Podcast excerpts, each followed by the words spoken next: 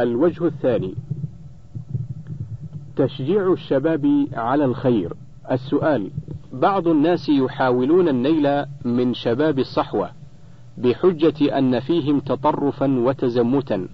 فما تعليق سماحتكم على ذلك؟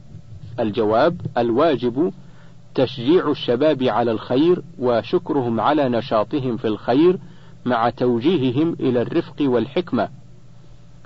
وعدم العجلة في الأمور لأن الشباب وغير الشباب يكون عندهم زيادة غيرة فيقعون فيما لا ينبغي. فالواجب توجيه الشيخ والشاب إلى أن يتثبت في الأمور وأن يتحرى الحق في كل أعماله حتى تقع الأمور منه في موقعها. وقد رأى رجل في عهد النبي صلى الله عليه وسلم بعض المنكرات فحملته الغيرة لله على أن قال لصاحب المنكر والله لا يغفر الله لك. فقال الله عز وجل من ذا الذي يتألى علي ألا أغفر لفلان؟ إني قد غفرت له وأحبطت عملك. الهامش رواه الإمام مسلم في صحيحه في البر والصلة رقم 2621 انتهى الهامش. وما ذلك إلا لأنه تجاوز الحد الشرعي بجزمه بأن الله لا يغفر لصاحب هذا المنكر وذلك يوجب على المؤمن التثبت والحذر من خطر اللسان وشدة الغيرة والمقصود أن الشاب والشيخ وغيرهما كلهم عليهم واجب إنكار المنكر لكن بالرفق والحكمة والتقيد بنصوص بنصوص الشرع والتقيد بنصوص الشرع. فلا يزيدون على الحد الشرعي فيكونون غلاة كالخوارج المعتزلة ومن سلك سبيلهم فلا يكونون جفاة ولا متساهلين بأمر الله ولكن يتحرون الوسط في كلامهم وإنكارهم وتحريهم للأسباب التي تجعل قولهم مقبولا ومؤثرا ويبتعدون عن الوسائل التي قد تنفر من قبول قولهم قد تنفر من قبول قولهم ولا ينتفع بهم المجتمع لقول الله عز وجل ولو كنت فظا غليظ القلب لانفضوا من حولك سورة آل عمران الآية التاسعة والخمسون بعد المئة. ولقول النبي صلى الله عليه وسلم في الحديث الصحيح إن الرفق لا يكون في شيء إلا زانه ولا ينزع من شيء إلا شانه الهامش رواه مسلم في البر والصلة رقم 2594 انتهى الهامش. ولقوله صلى الله عليه وسلم اللهم من ولي من, أم من أمر أمتي شيئا فرفق بهم فارفق به. اللهم من ولي من أمر أمتي شيئا فشق عليهم فاشقق عليه. الهامش رواه مسلم في صحيحه من حديث عائشة رضي الله عنها في الإمارة رقم 1828 الهامش أيضا مجلة البحوث عدد رقم 36 الشيخ بن باز رحمه الله. انتهى الهامش. وما أكثر الناس ولو حرصت بمؤمنين؟ السؤال إن هداية الناس ثمرة لانتشار العلم الشرعي بين الناس ولكن من الملاحظ أن الباطل أكثر انتشارا عبر الصحافة. وكافة وسائل الإعلام ومناهج التدريس فما, فما موقف الدعاة والعلماء من هذا؟ الجواب هذه واقعة منتشرة في الزمان كله وحكمة أرادها الله سبحانه كما قال تعالى وما أكثر الناس ولو حرصت بمؤمنين سورة يوسف الآية الثالثة بعد المئة ويقول سبحانه وإن تطع أكثر من في الأرض يضلوك عن سبيل الله سورة الأنعام الآية السادسة عشر بعد المئة. ولكن هذا يختلف. ففي بلاد يكثر وفي بلاد يقل وفي قبيلة يكثر وفي قبيلة يقل. وأما بالنسبة إلى الدنيا فأكثر الخلق على غير الهدى. ولكن هذا يتفاوت بالنسبة إلى بعض الدول وبعض البلاد وبعض القرى وبعض القبائل. فالواجب على أهل العلم أن ينشطوا وألا يكون أهل الباطل أنشط منهم بل يجب أن يكونوا أنشط من أهل الباطل. في إظهار الحق والدعوة إليه أينما كانوا في الطريق وفي السيارة في الطائرة وفي المركبة الفضائية وفي بيته وفي أي مكان عليهم أن ينكروا المنكر بالتي هي أحسن. ويعلم بالتي هي أحسن بالأسلوب الطيب والرفق واللين. يقول الله عز وجل ادع إلى سبيل ربك بالحكمة والموعظة الحسنة وجادلهم بالتي هي أحسن. سورة النحل الآية الخامسة والعشرون بعد المئة. ويقول سبحانه فبما رحمة من الله لنت لهم ولو كنت فظا غليظ القلب لانفضوا من حولك. سورة آل عمران الآية التاسعة والخمسون بعد المئة. ويقول النبي صلى الله عليه وسلم من دل على خير فله مثل أجر فاعله. الهامش رواه مسلم في الإمارة رقم 1893 انتهى الهامش. ويقول صلى الله عليه وسلم إن الرفق لا يكون في شيء إلا زانه ولا ينزع من شيء إلا شانه. الهامش رواه مسلم في البر والصلة رقم 2594 انتهى الهامش. فلا يجوز لأهل العلم السكوت وترك الكلام للفاجر والمبتدع والجاهل فإن هذا غلط عظيم ومن أسباب انتشار الشر والبدع واختفاء الخير وقلته وخفاء السنة. فالواجب على أهل العلم أن يتكلموا بالحق ويدعوا إليه وأن ينكروا الباطل ويحذروا منه. ويجب أن يكون ذلك عن علم وبصيرة كما قال الله عز وجل قل هذه سبيلي أدعو إلى الله على بصيرة سورة يوسف الآية الثامنة بعد المئة.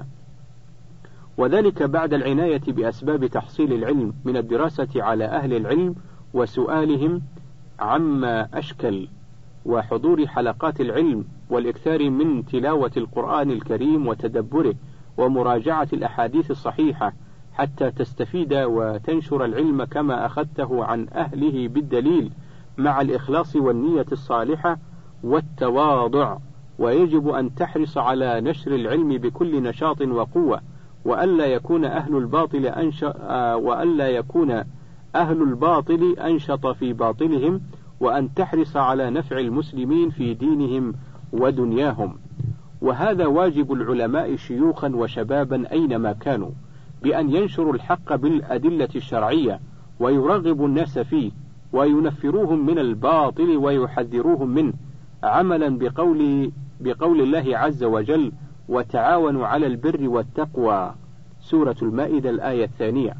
وقوله سبحانه وتعالى والعصر إن الإنسان لفي خسر إلا الذين آمنوا وعملوا الصالحات وتواصوا بالحق وتواصوا بالصبر سورة العصر. هكذا يكون أهل العلم أينما كانوا يدعون إلى الله ويرشدون إلى الخير وينصحون لله ولعباده وبالرفق فيما يأمرون به. وفيما ينهون عنه وفيما يدعون إليه حتى تنجح دعوتهم ويفوز الجميع بالعاقبة الحميدة والسلامة من كيد الأعداء والله المستعان. الهامش مجلة البحوث العدد رقم 36 و 125 الشيخ بن باز رحمه الله. انتهى الهامش. ما حكم من يرمي اللقمة من يده إذا نظر إليه آخر عند أكلها؟ السؤال سئل الشيخ بعض الناس عندما يرى من ينظر إليه وهو يأكل يرمي قطعة على الأرض خوفا من العين فما حكم هذا العمل الجواب فأجاب حفظه الله تعالى ورعاه بقوله هذا اعتقاد فاسد ومخالف لقول النبي صلى الله عليه وسلم إذا سقطت لقمة أحدكم فليمط ما بها من الأذى وليأكلها الهامش رواه مسلم في الأشربة رقم 2034 الهامش أيضا فتاوى العقيدة الشيخ ابن عثيمين في الصفحة رقم 233 انتهى الهامش. التوفيق بين حديثين شريفين. السؤال كيف نوفق بين الحديثين الشريفين لا عدوى ولا طيرة وفر من المجذوم فرارك من الأسد؟ الجواب لا منافاة عند أهل العلم بين هذا وهذا. وكلاهما قاله النبي صلى الله عليه وسلم قال لا عدوى ولا طيرة ولا هامة ولا صفر ولا نوء ولا غول. الهامش راجع صحيح مسلم كتاب السلام رقم 2220 فيه ذكر النوع و2222 وفيه ذكر الغول. انتهى الهامش. وذلك نفي لما يعتقده أهل الجاهلية من أن الأمراض كالجرب تعدي بطبعها وأن من خالط المريض أصابه ما أصاب المريض وهذا باطل بل ذلك بقدر الله ومشيئته وقد يخالط الصحيح المريض المجذوم ولا يصيبه شيء كما هو واقع ومعروف. ولهذا قال النبي صلى الله عليه وسلم لمن سأله عن الإبل الصحيحة يخالطها البعير الأجرب فتجرب كلها. قال له عليه الصلاة والسلام فمن أعدى الأول الهامش رواه البخاري في الطب رقم خمسة آلاف وسبعمائة وسبعين ومسلم في السلام رقم ألفين ومائتين وعشرين. انتهى الهامش. وأما قوله صلى الله عليه وسلم فر من المجذوم فرارك من الأسد الهامش رواه البخاري في الطب رقم خمسة آلاف وسبعمائة وسبعة. انتهى الهامش. وقوله صلى الله عليه وسلم في الحديث الآخر لا يورد ممرض على مصح. الهامش رواه البخاري في الطب رقم خمسة آلاف وسبعمائة وأربعة وسبعين ومسلم في السلام رقم ألفين ومائتين وواحد وعشرين. انتهى الهامش. فالجواب عن ذلك أنه لا يجوز أن يعتقد العدوى ولكن يشرع له أن يتعاطى الأسباب الواقية من وقوع الشرع من وقوع الشر وذلك بالبعد عمن أصيب بمرض يخشى انتقاله منه إلى الصحيح بإذن الله عز وجل كالجرب والجذام. ومن ذلك عدم إيراد الإبل الصحيحة على الإبل المريضة بالجرب ونحوه توقيا لأسباب الشر وحذرا من وساوس الشيطان الذي قد يملي عليه أن ما أصابه أو أصاب إبله هو بسبب العدوى. الهامش مجلة البحوث عدد رقم 35 في الصفحتين السادسة والتسعين والسابعة والتسعين الشيخ بن باز رحمه الله انتهى الهامش. شرح حديثين متعارضين في الظاهر. السؤال سئل الشيخ عن قول النبي صلى الله عليه وسلم لا عدوى ولا طيرة ولا هامة ولا صفر متفق عليه. وما نوع النفي في الحديث؟ وكيف نجمع بينه وبين حديث فر من المجذوم فرارك من الأسد؟ الجواب فأجاب قائلا العدوى انتقال المرض من المريض إلى الصحيح وكما يكون في الأمراض الحسية يكون في الأمراض المعنوية الخلقية الخلقية. ولهذا أخبر النبي عليه الصلاة عليه الصلاة والسلام أن جليس السوء كنافخ الكير إما أن يحرق ثيابك وإما أن تجد منه رائحة كريهة. فقوله صلى الله عليه وسلم عدوى يشمل العدوى الحسية والمعنوية والطيرة هي التشاؤم بمرء أو بمرئي أو مسموع أو معلوم والهامة فسرت بتفسيرين الأول داء يصيب المريض وينتقل إلى غيره وعلى هذا التفسير يكون عطفها على العدوى من باب عطف الخاص على العام. الثاني طير معروف تزعم العرب أنه إذا قتل القتيل فإن هذه الهامة تأتي إلى أهله وتنعق على رؤوسهم أو تنعق على رؤوسهم حتى يأخذوا بثأره وربما اعتقد بعضهم أنها روحه تكون بصورة الهامة وهي نوع من الطيور تشبه البومة أو هي البومة. تؤذي أهل القتيل بالصراخ بالصراخ حتى يأخذوا بثأره وهم يتشاءمون بها. فإذا وقعت على بيت أحدهم ونعقت قالوا إنها تنعق به ليموت ويعتقدون قرب أجله وهذا باطل. وصفر فسر بتفسيرين. وصفر فسر بتفاسير. الأول أنه شهر صفر المعروف والعرب يتشاءمون به. الثاني أنه داء في البطن يصيب البعير وينتقل من بعير إلى آخر فيكون عطفه على العدوى من باب عطف الخاص على العام. الثالث صفر شهر صفر والمراد به النسيء الذي يضل به الذين كفروا فيؤخرون تحريم شهر المحرم إلى صفر يحلونه عاما ويحرمونه عاما وأرجحها أن المراد شهر صفر حيث كانوا يتشاءمون به في الجاهلية والأزمنة لا دخل لها في التأثير وفي تقدير الله عز وجل فهو كغيره من الأزمنة يقدر فيه الخير والشر.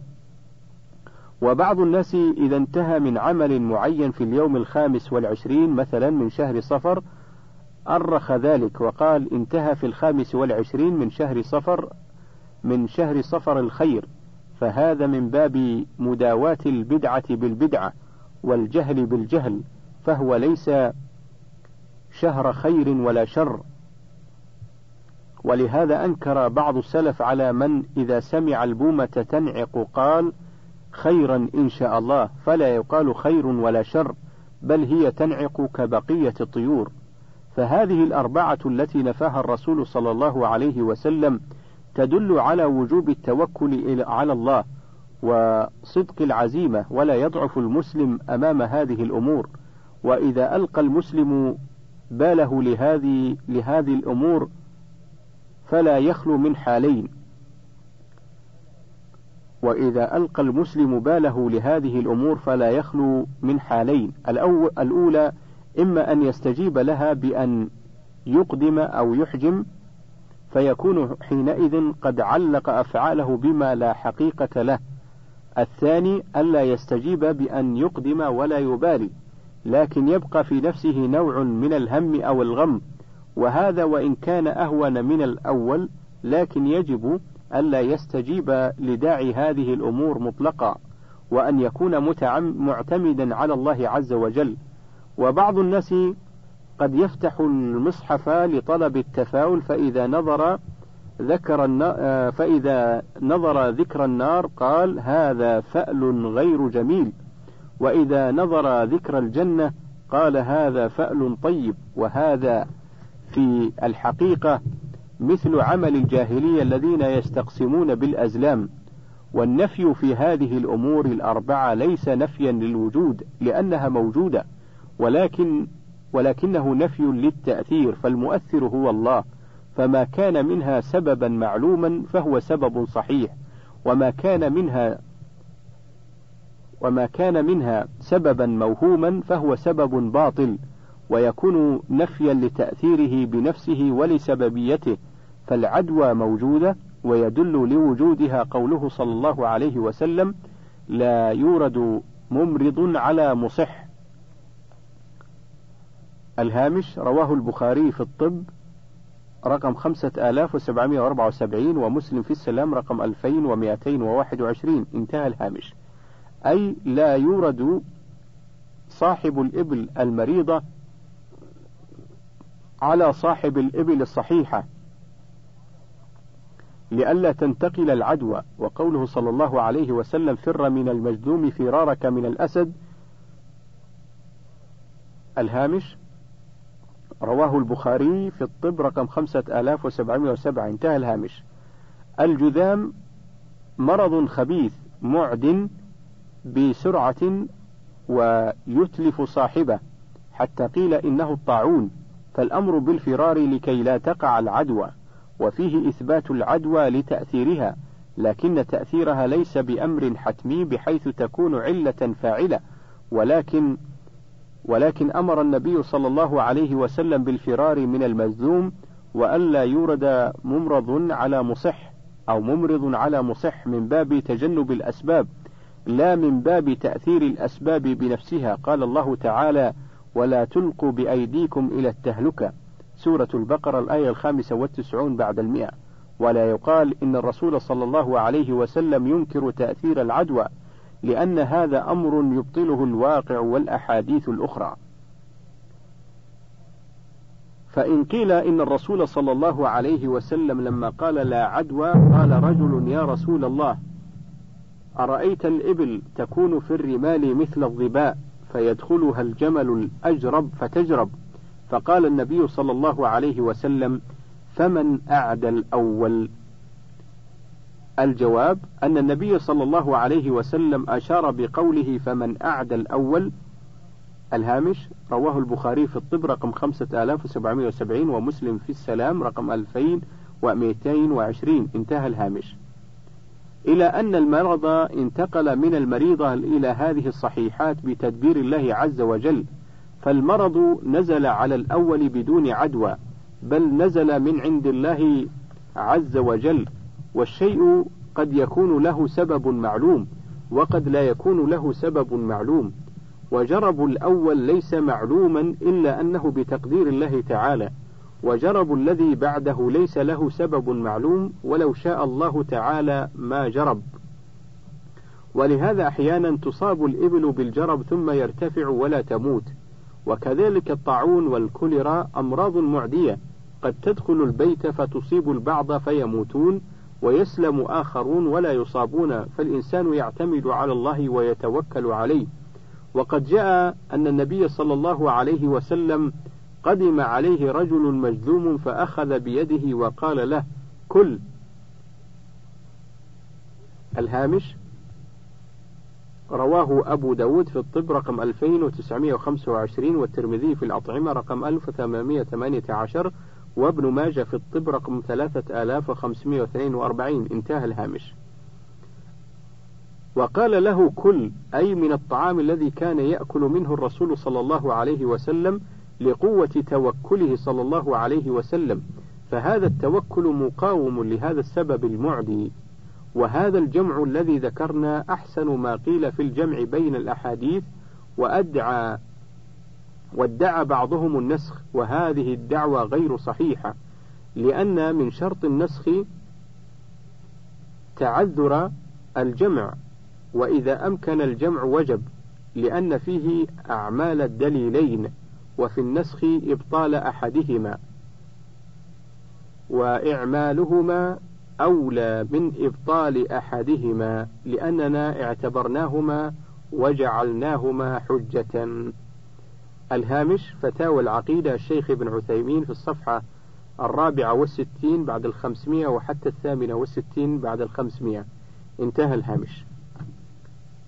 التشاؤم من المنزل. السؤال شخص سكن في دار فأصابته الأمراض وكثير من المصائب مما جعله يتشاءم هو وأهله من هذه الدار فهل يجوز له تركها لهذا السبب؟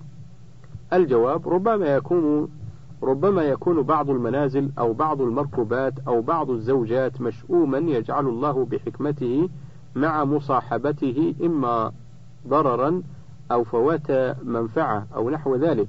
وعلى هذا فلا بأس ببيع هذا البيت والانتقال إلى بيت غيره. ولعل الله أن يجعل الخير فيما ينتقل إليه. وقد ورد عن النبي صلى الله عليه وسلم أنه قال الشؤم في ثلاث. الدار والمرأة والفرس. الهامش رواه البخاري في النكاح رقم خمسة آلاف وثلاثة وتسعين ومسلم في السلام رقم ألفين ومئتين وخمسة وعشرين. انتهى الهامش. فبعض المركوبات يكون فيها شؤم وبعض الزوجات يكون فيهن شؤم وبعض البيوت يكون فيها شؤم. فإذا رأى الإنسان ذلك فليعلم أنه بتقدير الله عز وجل. وأن الله سبحانه وتعالى بحكمته قدر ذلك لينتقل الإنسان إلى مكان آخر والله أعلم. الهامش فتاوى العقيدة الشيخ ابن عثيمين في الصفحة الثالثة بعد الثلاثمية. انتهى الهامش. الحكمة من إيجاد الكرام الكاتبين مع أن الله يعلم كل شيء. السؤال: ما الحكمة من إيجاد الكرام الكاتبين مع أن الله يعلم كل شيء؟ الجواب نقول في مثل هذه الأمور إننا قد ندرك حكمتها وقد لا ندرك، فإن كثيرا من الأشياء لا نعلم حكمتها، قال الله تعالى: ويسألونك عن الروح قل الروح من أمر ربي وما أوتيتم من العلم إلا قليلا. سورة الإسراء الآية الخامسة والثمانون. فإن هذه المخلوقات لو سألنا سائل ما الحكمة أن الله جعل الإبل على هذه على هذا الوجه وجعل الخيل على هذا الوجه وجعل الحمير على هذا الوجه وجعل الآدمي على هذا الوجه وما أشبه ذلك ولو سألنا عن الحكمة في هذه الأمور ما علمناها ولو سئلنا ما الحكمة في أن الله عز وجل جعل صلاة الظهر أربعا وصلاة العصر أربعا والمغرب ثلاثا وصلاة العشاء أربعا وما أشبه ذلك ما استطعنا أن نعلم الحكمة في ذلك. وبهذا علمنا أن كثيرا من الأمور الكونية وكثيرا من الأمور الشرعية تخفى علينا حكمتها. وإذا كان كذلك فإنا نقول إن التماسنا للحكمة في بعض الأشياء المخلوقة أو المشروعة إن من الله علينا بالوصول إليها فذاك زيادة فضل وخير وعلم. وإن لم نصل إليها فإن ذلك لا ينقصنا شيئا أو لا ينقصنا شيئا. ثم نعود إلى جواب السؤال وهو ما الحكمة في أن الله عز وجل وكل بنا كراما كاتبين يعلمون ما نفعل؟ فالحكمة في ذلك بيان أن الله سبحانه وتعالى نظم الأشياء وقدرها وأحكمها إحكاما متقنا.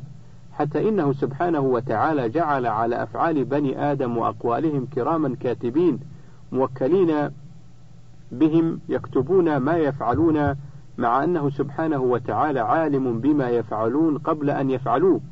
ولكن كل هذا من أجل بيان كمال عناية الله عز وجل بالإنسان وكمال حفظه تبارك وتعالى وأن هذا الكون منظم أحسن نظام ومحكم أحسن إحكام. والله عليم حكيم. الهامش فتاوى العقيدة شيخ ابن عثيمين في الصفحتين السابعة والأربعين والثامنة والأربعين بعد الثلاثمائة. انتهى الهامش. لا تلتفت للوساوس. السؤال كثيرا ما يهم الإنسان بعمل الخير ثم يأتي الشيطان فيوسوس له ويقول إنك تريد ذلك رياء وسمعة فيبعدنا عن فعل الخير فكيف يمكن تجنب مثل هذه مثل هذا الأمر.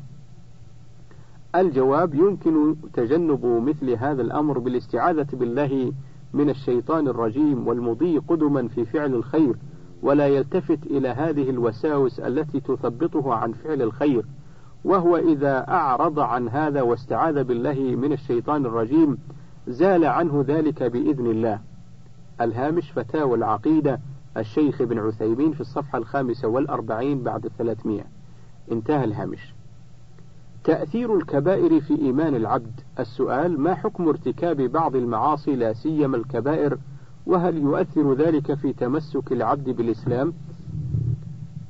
الجواب نعم يؤثر ذلك فإن ارتكاب الكبائر كالزنا وشرب الخمر وقتل النفس بغير الحق وأكل الربا والغيبة والنميمة وغير ذلك من المعاصي يؤثر في توحيد الله والإيمان به ويضعفه. ولكن لا يكفر المسلم بشيء من ذلك ما لم يستحله خلافا للخوارج. فإنهم يكفرون المسلم بفعل المعصية كالزنا والسرقة وعقوق الوالدين وغير ذلك من كبائر الذنوب ولو لم يستحلها. وهذا غلط عظيم من الخوارج. فأهل السنة والجماعة لا يكفرونه بذلك ولا يخلدونه في النار ولكنهم يقولون هو ناقص الإيمان والتوحيد لكن لا يكفر كفرا أكبر بل يكون في إيمانه نقص وضعف. ولهذا شرع الله في حق الزاني الحد بالجلد إذا كان بكرا يجلد مئة جلدة ويغرب عاما.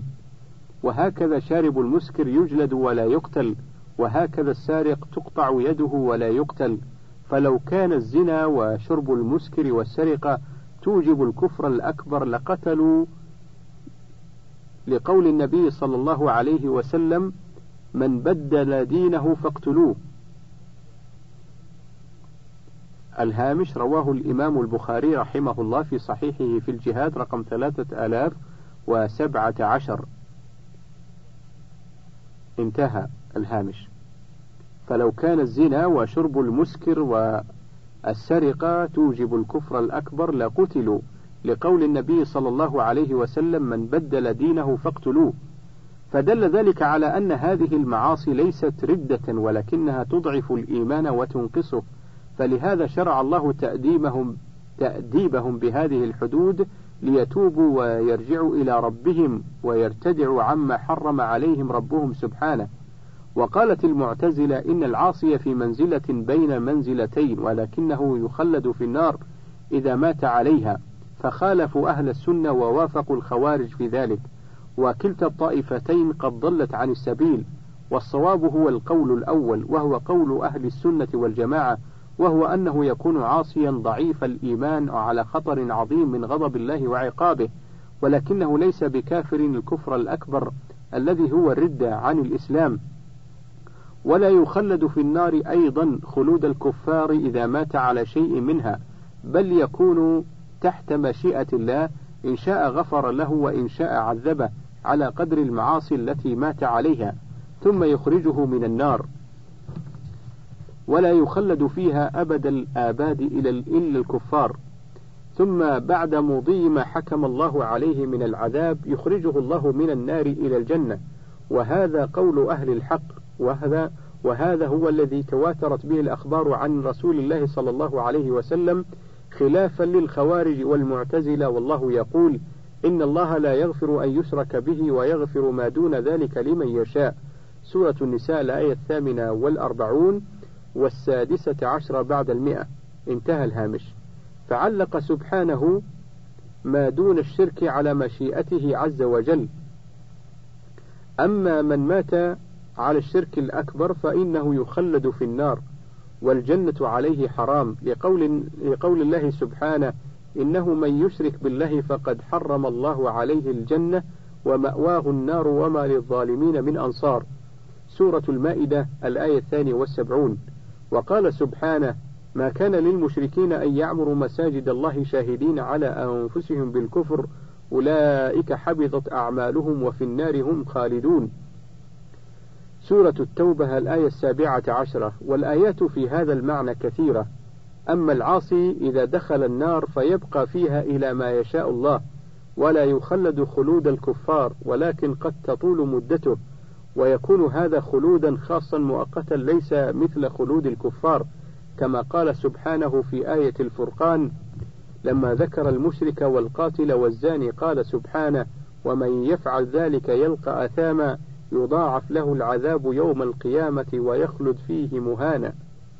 سورة الفرقان الآية الثامنة والستون والتاسعة والستون. فهو خلود مؤقت له نهاية. أما المشرك فخلوده دائم أبد الآباد. ولهذا قال عز وجل في حق المشركين في سورة البقرة كذلك يريهم الله أعمالهم حسرات عليهم وما هم بخارجين من النار. سورة البقرة الآية السابعة والستون بعد المئة. وقال سبحانه في سورة المائدة في حق الكفرة يريدون أن يخرجوا من النار وما هم بخارجين منها ولهم عذاب مقيم. سورة المائدة الآية السابعة والثلاثون. الهامش مجلة البحوث العدد رقم 41 الشيخ بن باز في الصفحتين الثانية والثلاثين بعد المئة والرابعة والثلاثين. بعد المئة. انتهى الهامش. تفسير قوله تعالى الله نور السماوات والأرض. السؤال أريد من سماحتكم تفسير قوله تعالى الله نور السماوات والأرض سورة النور الآية الخامسة والثلاثون. الجواب معنى الآية الكريمة عند العلماء أن الله سبحانه ينورها فجميع النور الذي في السماوات والأرض ويوم القيامة كله من نوره سبحانه. والنور نور نوران. نور مخلوق وهو ما يوجد في الدنيا وفي الآخرة وفي الجنة وبين الناس الآن من نور القمر والشمس والنجوم. وهكذا نور الكهرباء والنار كله مخلوق وهو من خلقه سبحانه وتعالى. أما الثاني فهو غير مخلوق بل هو من صفاته سبحانه وتعالى. والله سبحانه وبحمده بجميع صفاته هو الخالق وما سواه مخلوق. فنور وجهه عز وجل ونور ذاته سبحانه وتعالى كلاهما غير مخلوق بل هما صفة من صفاته جل وعلا. وهذا النور العظيم وصف له سبحانه وليس مخلوقا بل هو صفة من صفاته كسمعه وبصره ويده وقدمه وغير ذلك من صفاته العظيمة سبحانه وتعالى. وهذا هو الحق الذي درج عليه أهل السنة والجماعة.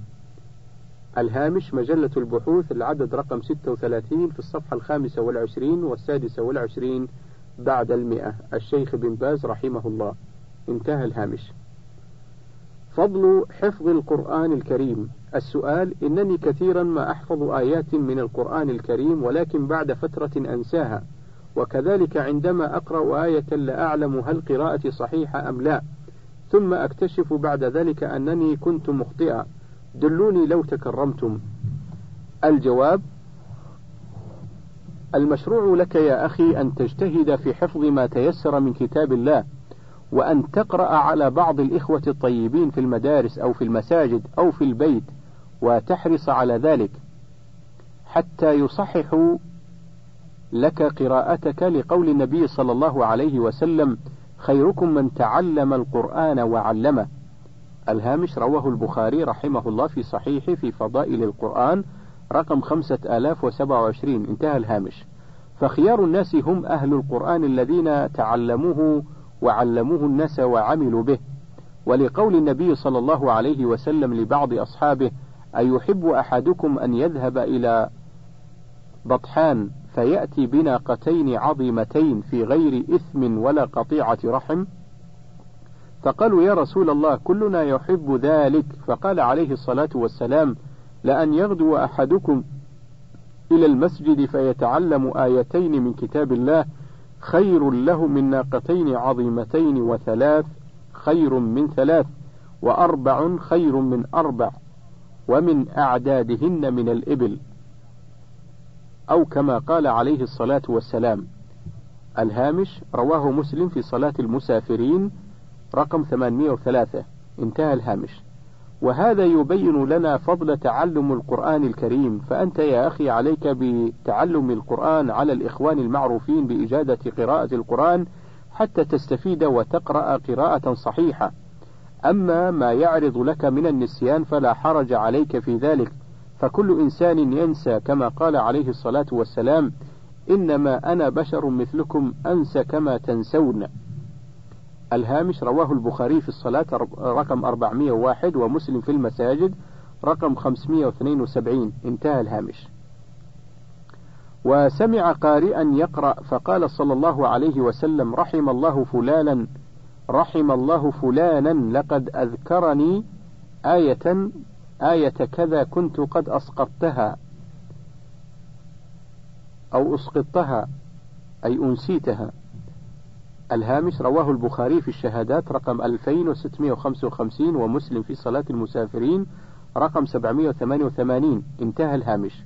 والمقصود أن الإنسان قد ينسى بعض الآيات ثم يذكر أو يذكره غيره والأفضل أن يقول نسيت بضم النون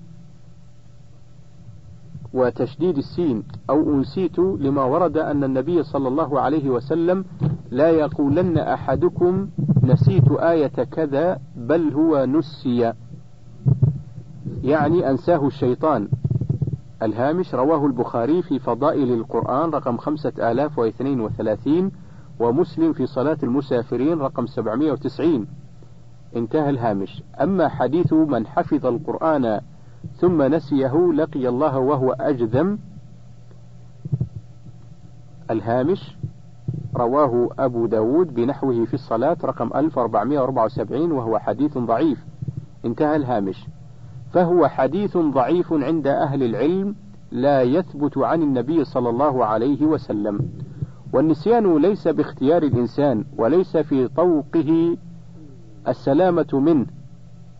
والمقصود أن المشروع لك حفظ ما تيسر من كتاب الله عز وجل وتعاهد ذلك وقراءته وتعاهد ذلك وقراءته على من يجيد القراءة حتى يصحح لك أخطاءك وفقك الله ويسر أمرك. الهامش مجلة البحوث العدد رقم 38 في الصفحة الثالثة والثلاثين بعد المئة والخامسة والثلاثين بعد المئة الشيخ بن باز رحمه الله. انتهى الهامش. طريقة حفظ القرآن الكريم. السؤال أرشدوني إلى الطريقة التي تعينني على حفظ كتاب الله. الجواب نوصيك بالعناية بالحفظ والإقبال على ذلك واختيار الأوقات المناسبة للحفظ كآخر الليل أو بعد صلاة الفجر أو في أثناء الليل أو في بقية الأوقات التي تكون فيها مرتاح النفس. حتى تستطيع الحفظ ونوصيك باختيار الزميل الطيب الذي يساعدك ويعينك على الحفظ والمذاكرة مع سؤال الله التوفيق والإعانة والتضرع إليه أن يعينك وأن يوفقك وأن يعيدك من أسباب التعويق. ومن استعان بالله صادقا أعانه الله ويسر أمره. الهامش مجلة البحوث العدد رقم 38 في الصفحة الثالثة والثلاثين بعد المئة الشيخ بن باز رحمه الله. انتهى الهامش. حكم أخذ إمامة عدة مساجد. السؤال يوجد لدينا إمام قد أخذ إمامة ثلاثة مساجد بأسماء أولاده وهم خارج المدينة. وهم خارج المدينة. وقد جلب عمالا ليؤم المسلمين في هذه المساجد بالإنابة مقابل نصف الراتب. وعندما ناصحته قال عندي فتوى وكل الناس يفعلون ذلك. فقلت له فعل الناس ليس حجة. فقال أحضر لي فتوى من سماحة الشيخ عبد العزيز بن باز حتى أقتنع فقلت له سأحاول. وها أنا ذا أكتب إلى سماحتكم راجيا بيان الحقيقة في هذا الموضوع لأنه منتشر في كثير من المدن والقرى. الجواب هذا العمل غير جائز بل هو منكر لا يجوز للمسلم أن يكذب على الجهة المسؤولة عن الإمامة أو الأذان بأن يسمي أئمة أو مؤذنين لا وجود لهم ثم يعين على رأيه من يقوم بذلك بل يجب عليه أن يوضح الحقيقة للجهة المسؤولة حتى توافق على الشخص المعين.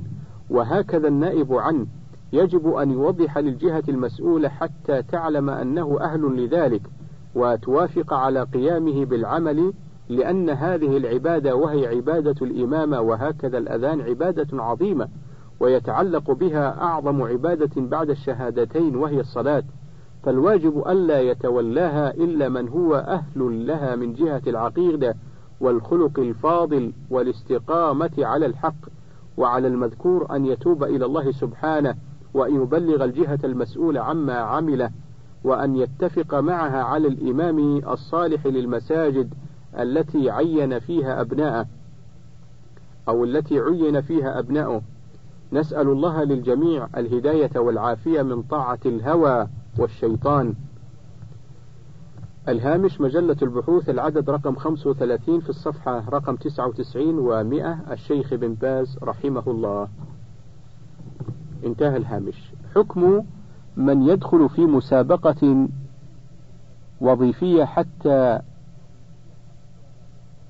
يمكن غيره من الفوز.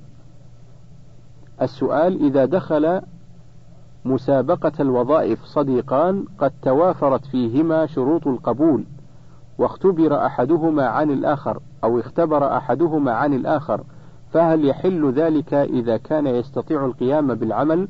وهل يباح له الراتب؟ الجواب لا يجوز مثل هذا العمل لما فيه من الكذب والتدليس وفتح أبواب وفتح أبواب تجرؤ تجرؤ غير الأكفاء على الأعمال بوسائل الكذب والاحتيال على ما لا يباح له. الهامش مجلة البحوث العدد رقم 37 في الصفحة التاسعة والستين والسبعين بعد المئة. الشيخ بن باز رحمه الله. تزييف الشهادات من أجل الوظائف. السؤال: إذا كان إنسان يرغب العمل بوظيفة وهو يستطيع القيام بعملها والنجاح في المسابقة، ولكن ليس لديه شهادة تخوله الدخول فيها، فهل يجوز له تزييف شهادة الدخول في المسابقة؟ وإذا نجح فهل يجوز له الراتب أم لا؟ الجواب الذي يظهر لي من الشرع المطهر وأهدافه السامية عدم جواز مثل هذا العمل، لأنه توصل إلى الوظائف من طريق الكذب والتلبيس، وذلك من المحرمات المنكرة ومما يفتح ومما يفتح أبوابا من الشر وطرقا من التلبيس. ولا شك أن الواجب على من آه، يسند إليهم أمر التوظيف أن يتحروا الأكفاء والأمناء حسب الإمكان الهامش مجلة البحوث العدد رقم 37 في الصفحة الثامنة والستين والتاسعة والستين بعد المئة الشيخ بن باز رحمه الله انتهى الهامش هل التعاون بالجهر أم بالسر أفضل؟ السؤال هل التعاون بالجهر أفضل أم بالسر؟ الجواب التعاون يكون بالسر ويكون بالجهر. والأصل أنه بالجهر حتى يعلم السامع ما يقال ويستفيد. فالتعاون والإرشاد نصيحة جهرية للمجتمع.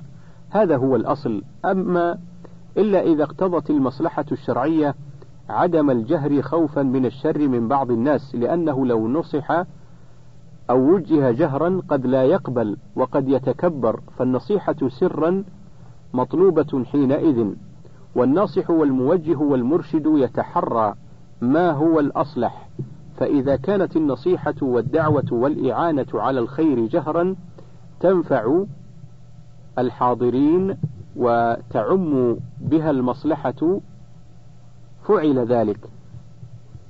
وإذا كانت المصلحة تقتضي أن يكون التناصح في حالة السر فعل ذلك لأن المقصود حصول الخير والنفع للمنصوح والمجتمع فالوسيلة المؤدية إلى ذلك هي المطلوبة سواء كانت سرية سواء كانت سرية أو جهرية. والناصح والداعي إلى الله كالطبيب يتحرى الوقت المناسب والكمية والكيفية المناسبة. فهكذا يكون الداعي إلى الله الناصح لعباده يتحرى ما هو الأنسب وما هو الأصلح وما هو الأقرب للنفع.